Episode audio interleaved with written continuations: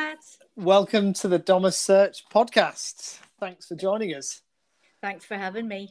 Fabulous. I know we've had a brief chat before, but I'll make a very brief introduction before we get into things. Uh, so, my special guest today is director and co founder of Moodbeam, uh, a reven- revolutionary uh, healthcare technology that is really uh, taking well-being by storm and uh, emotion development, organizational happiness. There's so many topics that I'd love to cover in today's chat. Uh, so thank you again, Christina. Thanks for joining us. My pleasure.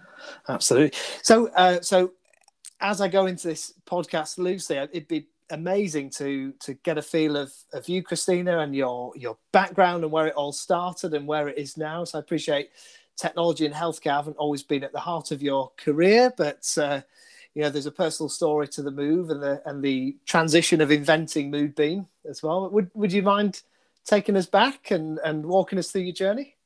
Absolutely not. No, it's a pleasure. So, so as you can probably tell from the accent, although uh, uh, Moodbeam is a Hull-based company, I originate from County Down in Northern Ireland.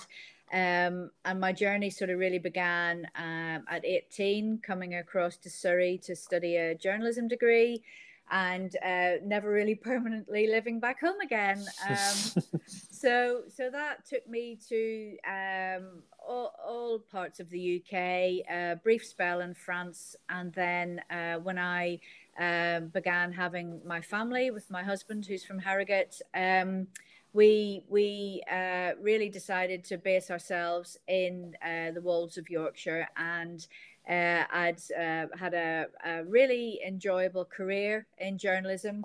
Uh, sort of breaking off quite soon after I graduated to um, ghostwrite uh, for a lot of companies. I did work when the internet bubble was bubbling.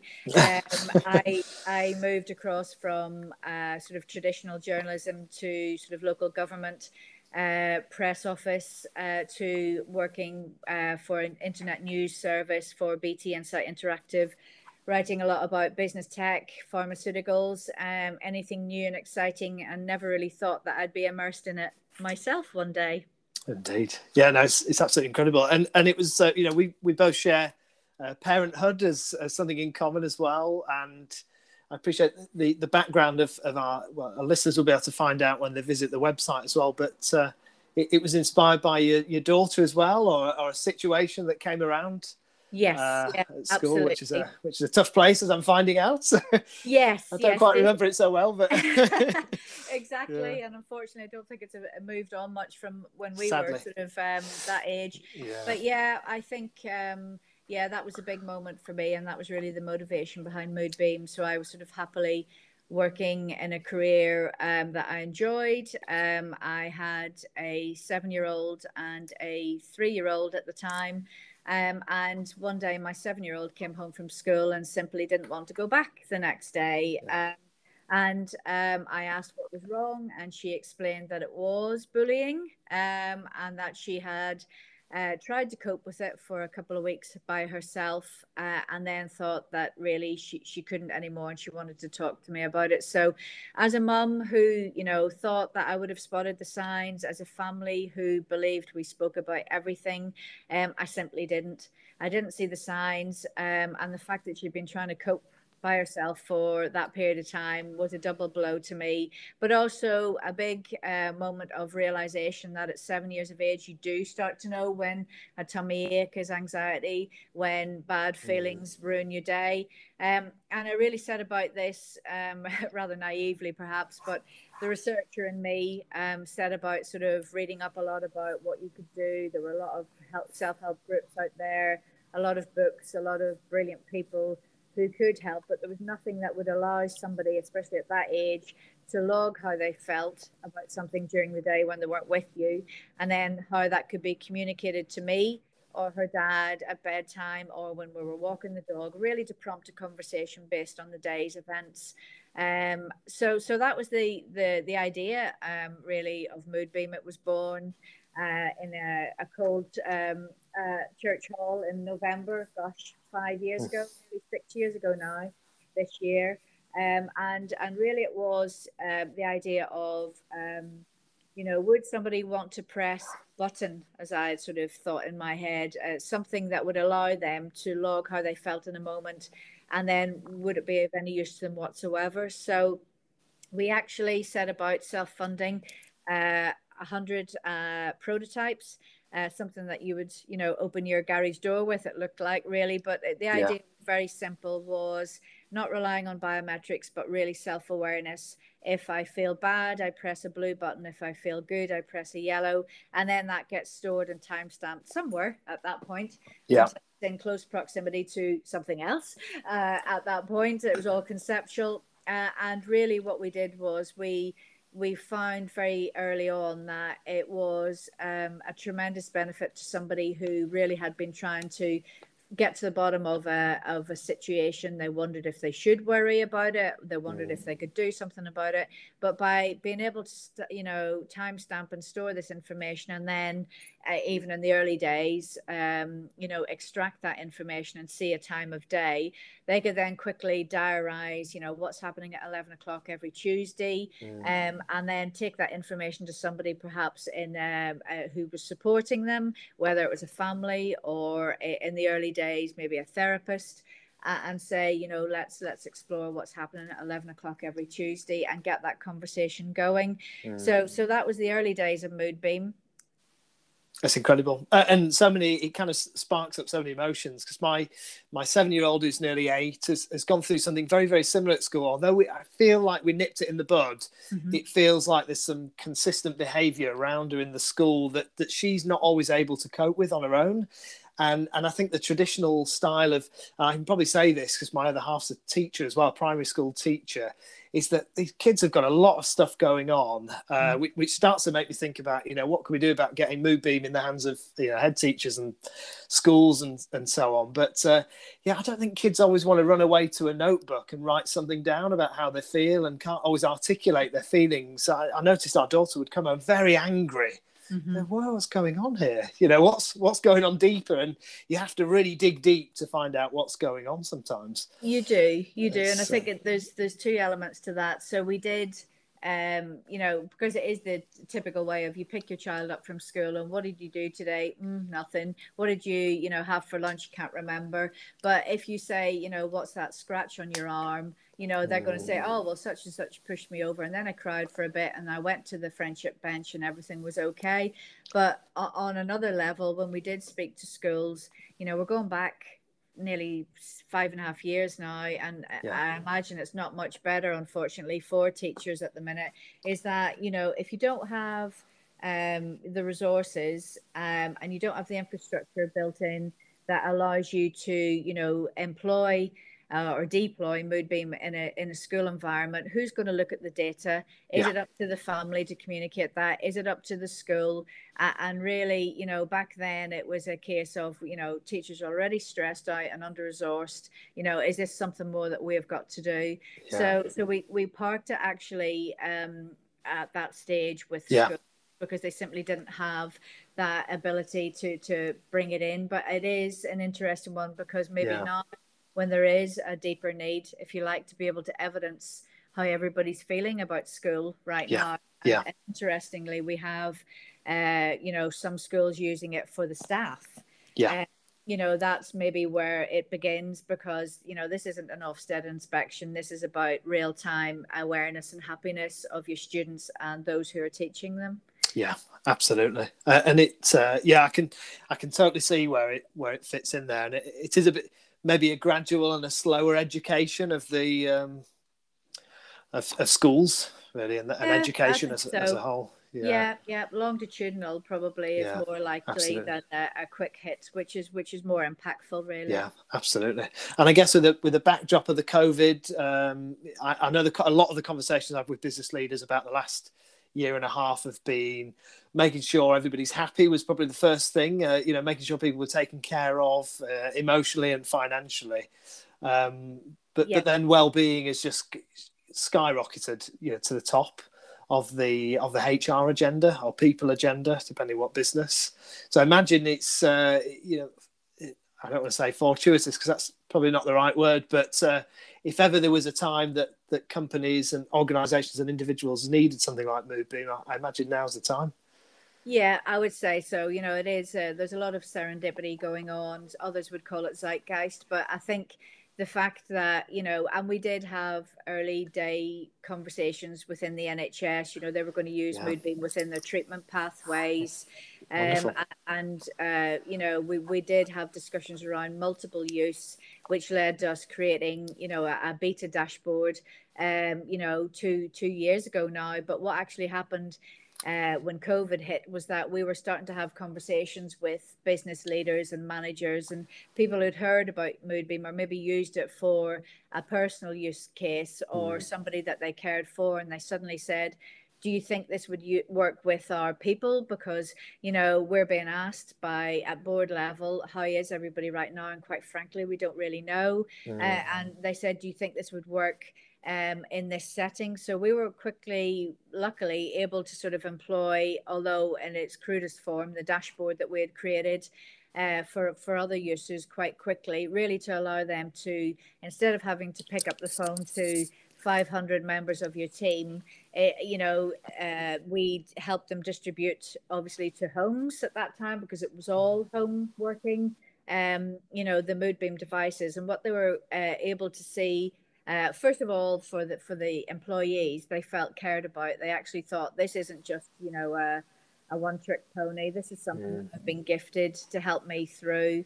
And for the organisation, they were able to sort of see even back then in beta, you know, who's who's struggling, who's not, um, and who should I pick up the phone to today because I've only got a limited amount of time to do that. Uh, and what it allowed them to do was you know, really try and move towards that. But at that stage, it was all anonymized data because, um, you know, obviously there was the fear factor behind, you know, gosh, we're an organization, we could be accountable if we know something about somebody.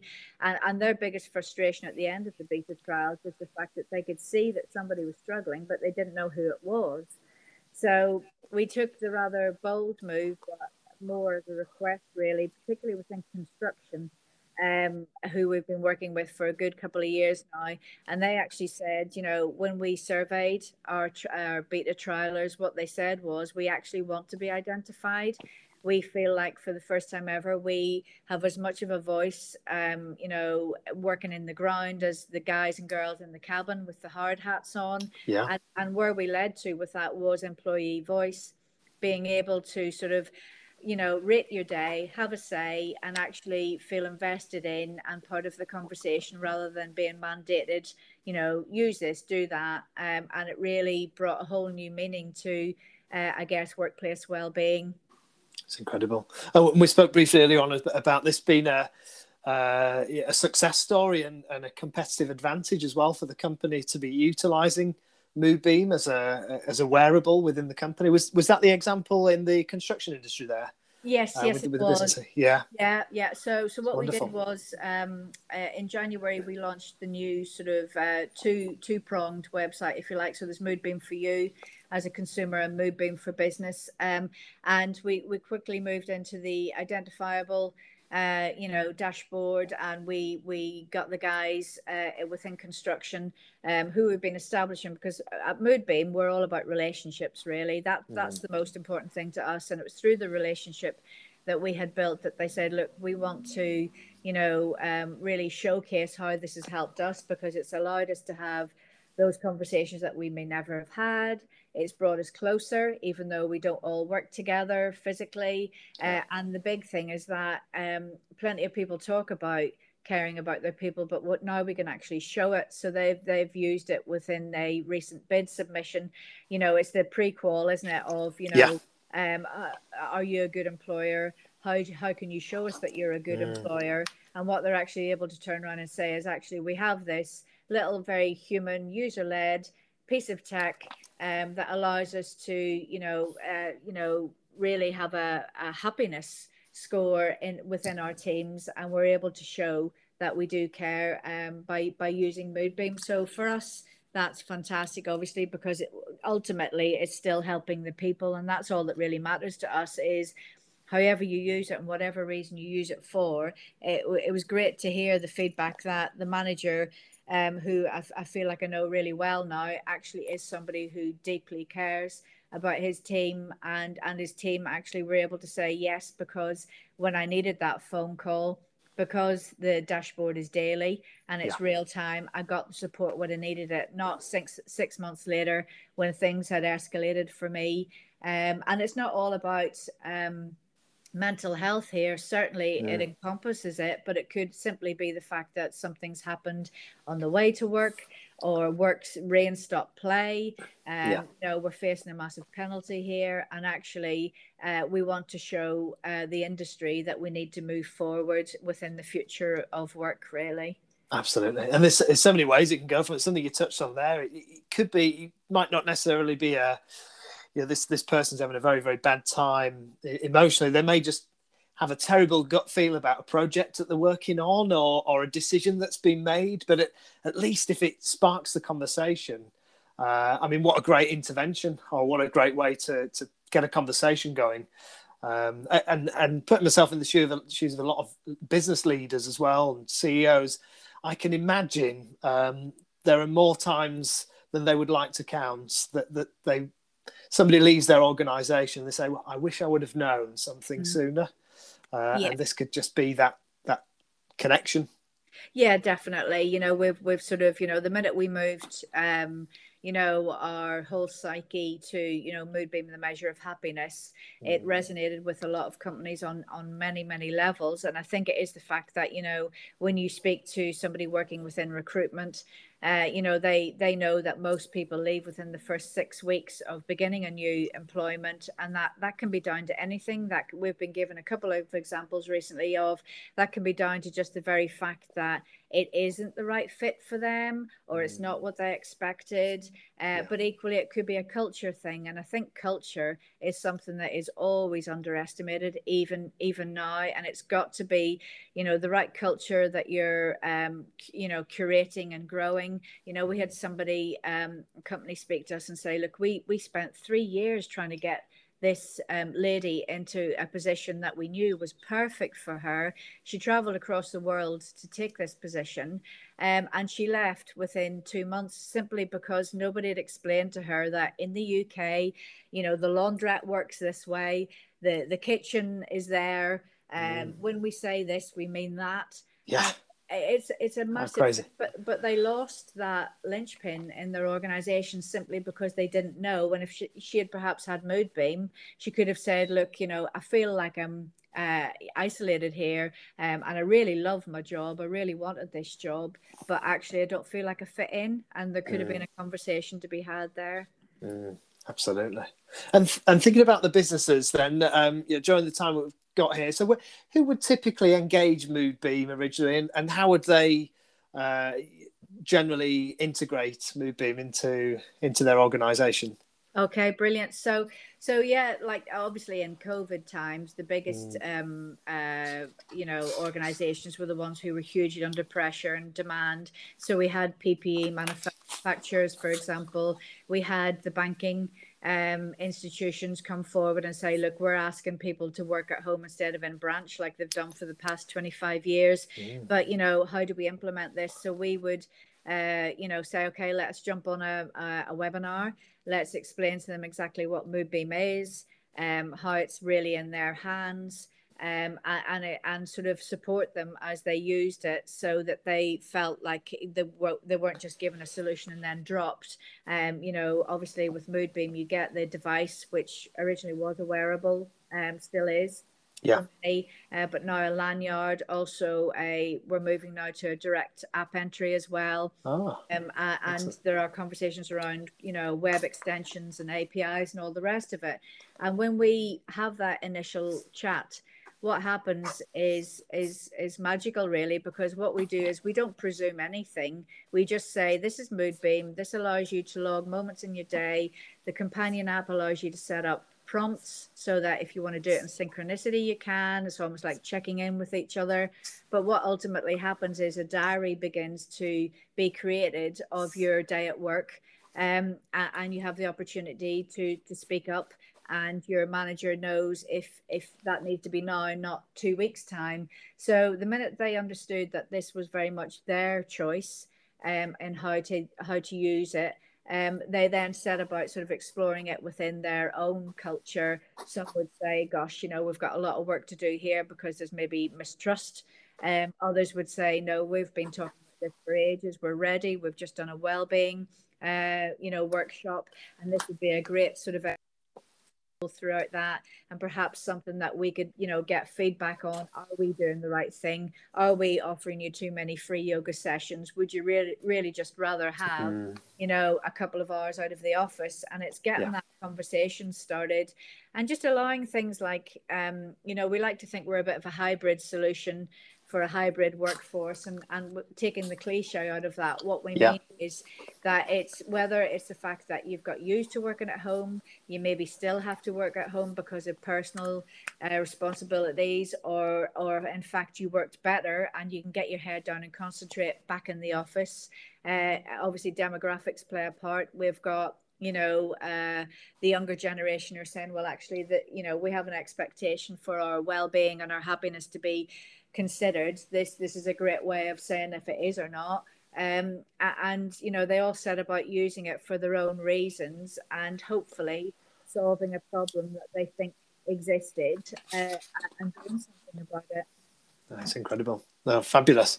And, and um, yeah thinking about uh, your journey as well as a as a an entrepreneur and a business leader now how how has life changed for you over the last few years and, and the way you look at things in business um, I think, um, I guess, as I say, I used to write a lot about sort of inventors and people in innovation and business and technology. And I'd like to think that a few uh, myths have been busted and a few ceilings have been broken. Um, and particularly as a woman who began this journey at 40, mm-hmm. um, you know, I like to think that I show that if it's possible for me, it's possible for anybody. You know, um, I think you need to get the right people um, around you. It's a very cathartic process because I, quite honestly, probably spent 20 years surrounded by the wrong people professionally.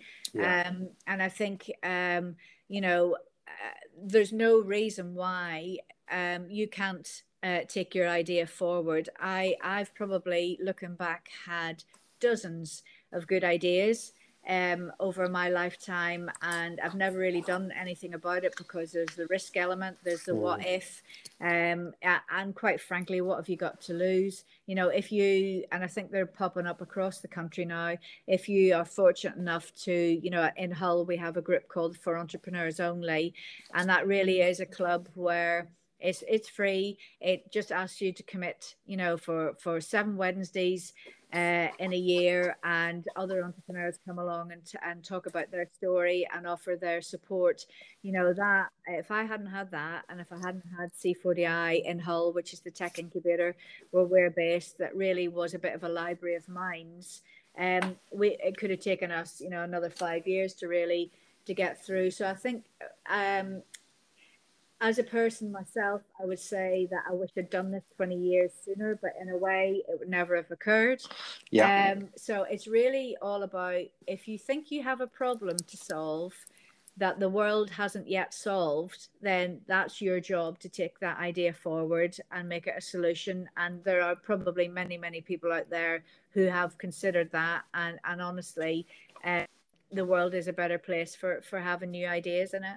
Absolutely, yeah. I think somebody once said there's uh, there's more billionaires in the graveyard than there are on the planet. You know, the ideas that uh, that go with people and pass over, absolutely, uh, that, that should have been implemented. And I think I was listening to a, a, very entrepreneurial lady the other day. I forget her name. She's she's launched numbers, you know, large numbers of businesses. Uh, so everybody's got a million dollar idea in them. You know, you've just got to find it. And I think really com- coming out of uh, another quote as well, which is uh, sorry to sound all, all quotey, but ne- necessity is the mother of all invention. He said, I, I forget who said that. Uh, I'll find out. Yeah. But uh, how inter- how interesting that it was born out of you know, something very very close to home.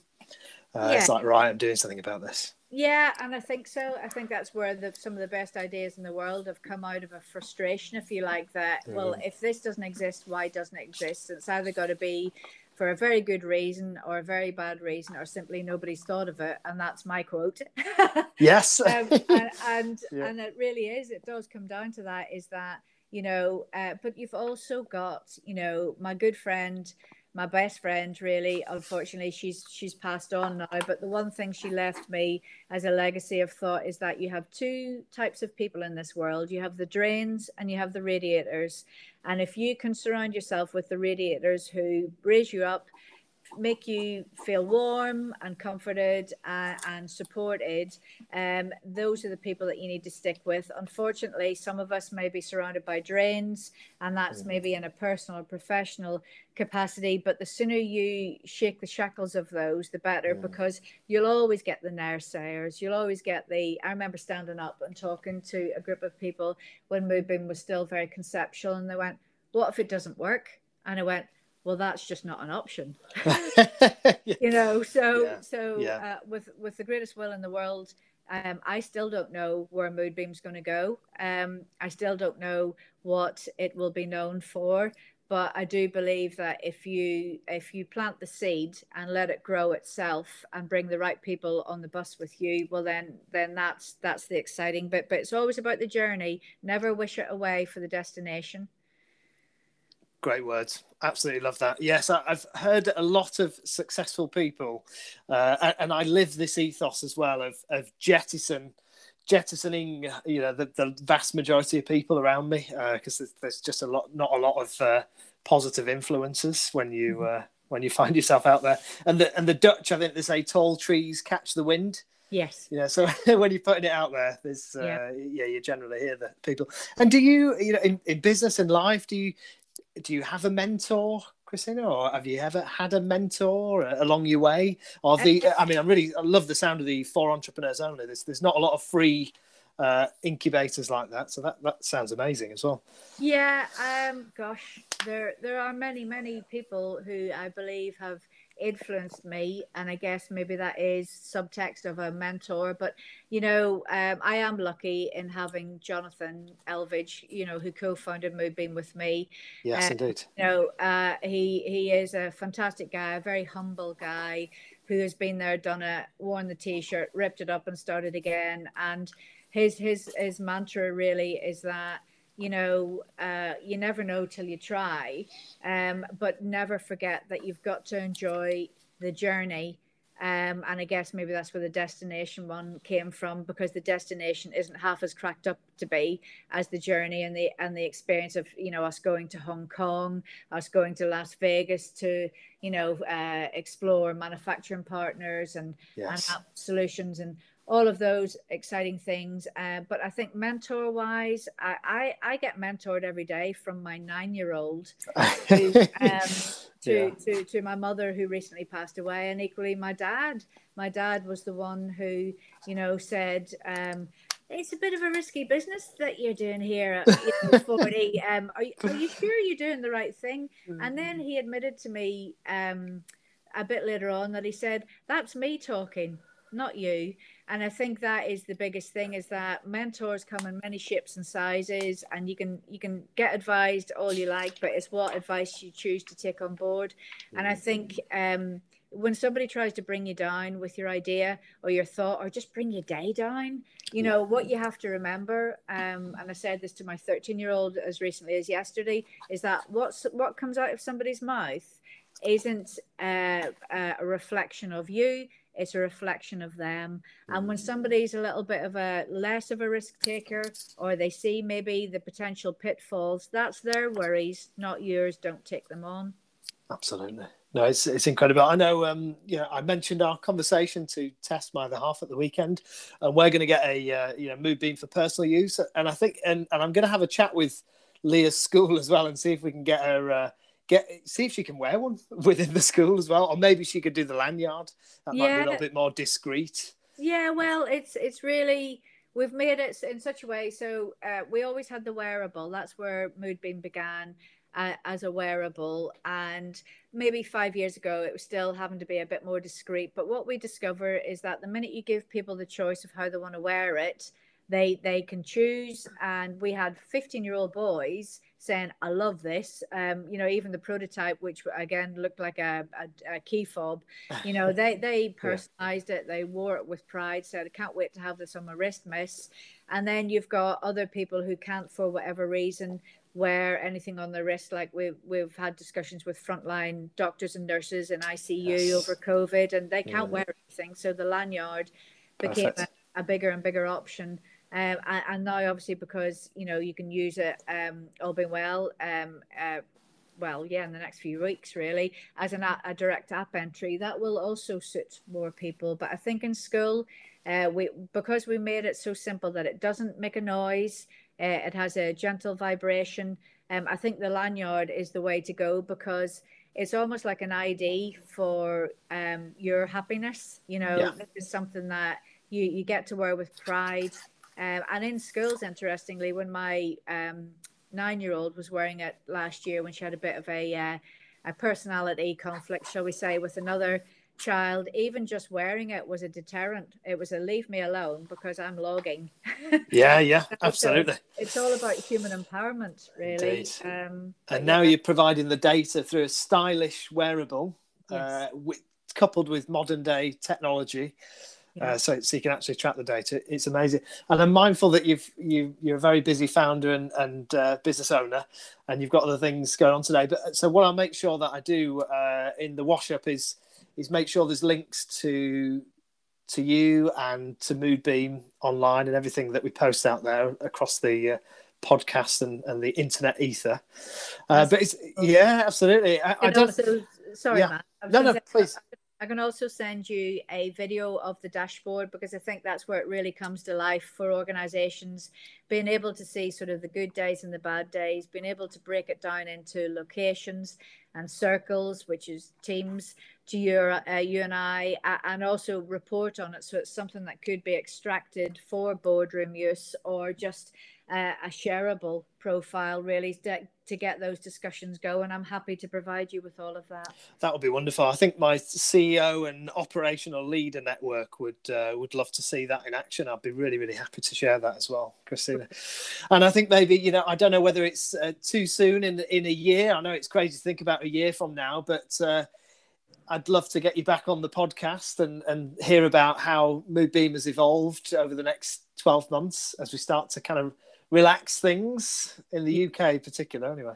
Yeah, uh, that would be an absolute pleasure. I've really, really enjoyed this, Matt, and I'd love to do that. Thank Me you. too, Christina. Yeah, I will. You know, I'll be in touch on a regular basis, and yes, uh, please do. Does that sound like a good good place to sign off for the day?